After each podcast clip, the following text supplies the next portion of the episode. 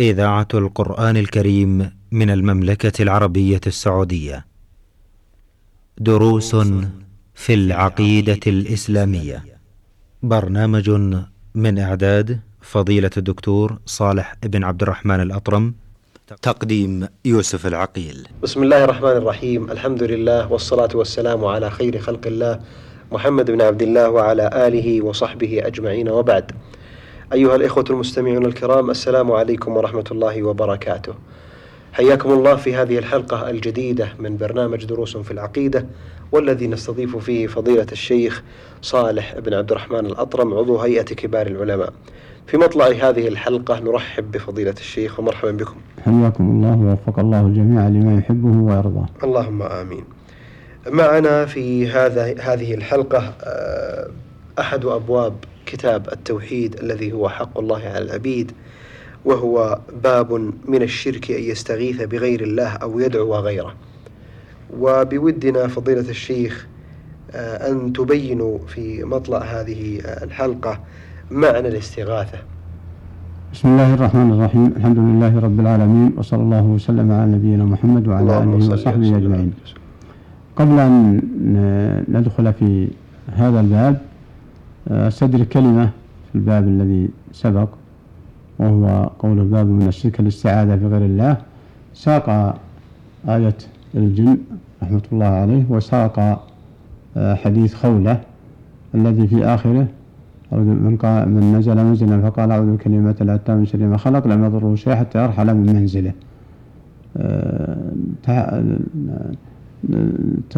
تكلمت على ما استحضرته. نعم. وبقي مع جملة حتى يرحل من منزله نعم. فيها فائدة عظيمة وهو أنه إذا نزل منزلا آخر أعاد هذا الكلام وأنه لا يكتفي بما قاله في القول الأول في القول الأول نعم. فمصاحبة هذا القول وإحداثه في كل منزل يدل عليه هذا الحديث حتى يرحل من منزله نعم نعم والحمد لله أن الأمر يسير يا شيخ الأمر يسير وف- كلمة نعم. يعني نعم. صغيرة في حجمها لكنها جليلة في قدرها. وأؤكد قوة ال- ال- الاعتقاد. نعم. واستحضار كلام هذا الدعاء عبادة عبادة وديانة. الله أما نقولها بطرف لسانه وإن كان قد سبق في الحلقة لكن لأهميته التنبيه عليه. بطرف لسانه أو اللامبالاة هذا قد لا ين- قد لا- قد لا ينفع. آه، أما قوله باب من الشرك أن يستغيث بغير الله أو يدعو غيره. آه، عرفنا من- المنهج في التوحيد أنه في تحقيق التوحيد ومن تحقيقه تنبيهاته رحمه الله تعالى في تراجمه على ما يخل بالتوحيد أو ما ينافيه أو ينافي كماله على ما يخل به من منافاته كله أو منافاة كماله. فعرفنا هذا من خلال التراجم السابقة وهكذا هذه الترجمة باب من الشرك أن يستغيث بغير الله أو يدعو غيره. فإذا عرفنا أن الاستغاثة آه، بغير الله أو الدعاء بغير الله شرك يجتنبها المسلم. يجتنبها المسلم. أما المشرك والكافر فهذا يدعى إلى الإسلام أولا إلى قول لا إله إلا الله محمد رسول الله.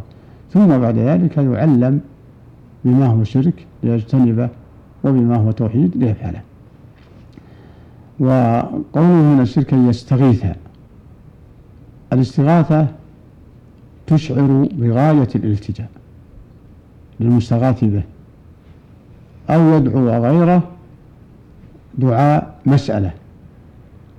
فالاستغاثة يلتجي ليحمى والدعاء يسأل شيئا يعطى. فلهذا الدعاء أعم من الاستغاثة فعطفها الشيخ رحمه الله تعالى على الاستغاثة.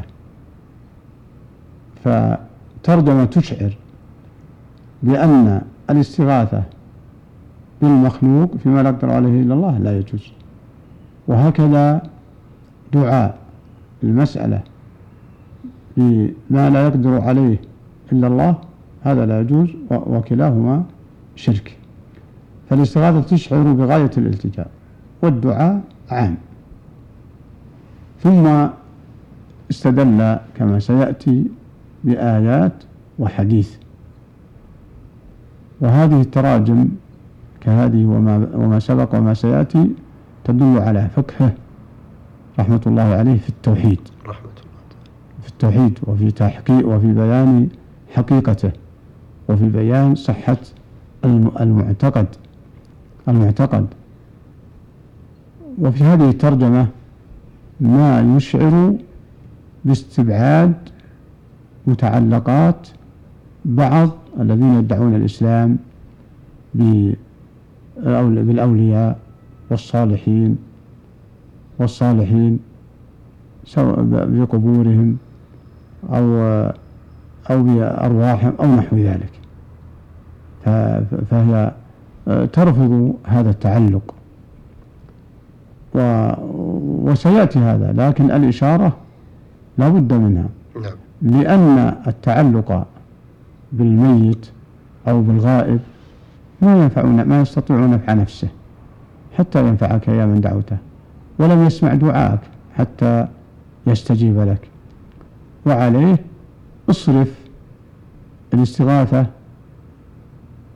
والدعاء لمن هو قادر. لمن هو قادر الذي خلقك. فقادر أن يهيئ لك أسباب الرزق وقادر على أن يهيئ لك الحماية وقادر على أن يكافيك شر من به شر وقادر على جلب الخير لك. فما أعظمها من ترجمة رحمة الله عليه وسائر علماء المسلمين. باب من الشرك أن يستغيث بغير الله أو يدعو غيره. إذا لو ما تأتي إلا هذه الترجمة كفت من وفقه الله من المسلمين لاجتناب الخرافات والتعلقات بالسادات وبالأموات وبكل ما لا يقدر عليه إلا الله فإنه يرفض. وبكل ما لا يقدر عليه إلا الله. نعم. بارك الله فيكم فضيلة الشيخ. هناك آه، من يقول من العلماء بأن الدعاء آه، له نوعان دعاء عبادة ودعاء مسألة. نعم. لو بينتم فضيلة الشيخ وجدت الإشارة إليه. نعم. فيما سبق دعاء المسألة هو أن يدعو أن يعطى شيء يسأل شيئا يعطى إياه. نعم. ودعاء العبادة هو يصدر منه عبادة لله عبادة لله. و ودعاء فكل دعاء المسألة تدخل في دعاء العبادة. العبادة أعم يدخل في دعاء العبادة. والعبادة أعم بحيث لو تفعل شيئا مباح ترجي به وجه الله صار عبادة. ولو تفعل شيئا مستحب صار, صار عبادة. فعلك هذا عبادة. إذا اقترن بالنية الصادقة. إذا اقترن بالنية الصادقة. نعم. والسؤال أن تلجأ إليه لتسأل شيئا معين وبدل قوله تعالى وإذا سألك عبادي عني فإني قريب أجيب دعوة الداعي إذا دعان. فليستجيبوا لي وليؤمنوا بي لعلهم يرشدون. فدل على أن الدعاء أعم والسؤال أخص. نعم. وقوله تعالى وقال ربكم ادعوني أستجب لكم. إن الذين يستكبرون عن عبادتي. فالعبادة تشمل السؤال وتشمل أنواع الدعاء وتشمل العبادة الفعلية والعبادة القولية. نعم. بارك الله فيكم. لو أيضا بينتم فضيلة الشيخ مراد المؤلف رحمة الله تعالى عليه في قوله من الشرك أن يستغيث بغير الله أو يدعو غيره؟ هل مقصوده هنا الشرك الأكبر أم الأصغر؟ مقصوده الشرك الأكبر. لأنه دعا استغاث بغير الله فيما لا يقدر عليه إلا الله كدعاء الأموات ودعاء الغائب ودعاء الغائب ودعاء الجن والاستغاثة بالجن. آه والاستغاثة بالرسول كأن يصاب بمصيبة ثم يرفع صوته يا رسول الله غثني. فهذا من, نفس من هذا الباب. فرسول الله صلى الله عليه وسلم إغاثته لك أن تعمل بسنته وأن تتبعه وليست الاستغاثة به من سنته بل ينهى عن عن عن ذلك. فلهذا الاستغاثة بغير الله فيما لا يقدر عليه إلا الله فإنه شرك. والدعاء أعم كما سبق بيانه. الاستغاثة تشعر بغاية الالتجاء والدعاء أعم. قد يكون عنده التجاء قوة التجاء وقد يكون من غير التجاء وقد يكون من غير الالتجاء. نعم. فهو أعم. وقد يدعوه ولا يكون شرك. ولا يكون شرك. يدعيه يا فلان تعال يا فلان اعمل كذا لأنه قادر عليه. ولكن لو دعاه لو دعا غائبا أو ميتا أو أو حاضرا لا يقدر على ما دعاه إليه لا يقدر عليه إلا الله فهذا يعد شرك كالاستغاثة.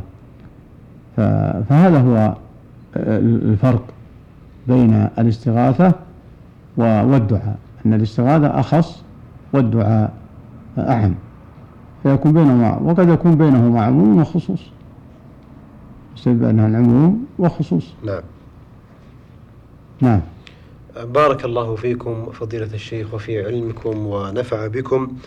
إخوتنا المستمعين الكرام في ختام هذه الحلقة نتقدم بالشكر الجزيل لفضيلة الشيخ صالح بن عبد الرحمن الأطرم عضو هيئة كبار العلماء على ما تفضل به وبين خلال هذه الحلقة. إخوتنا المستمعين الكرام نستودعكم الله وإلى اللقاء في حلقة قادمة بإذن الله تعالى. والسلام عليكم ورحمة الله تعالى وبركاته. دروس في العقيدة الإسلامية. برنامج من إعداد فضيلة الدكتور صالح بن عبد الرحمن الأطرم.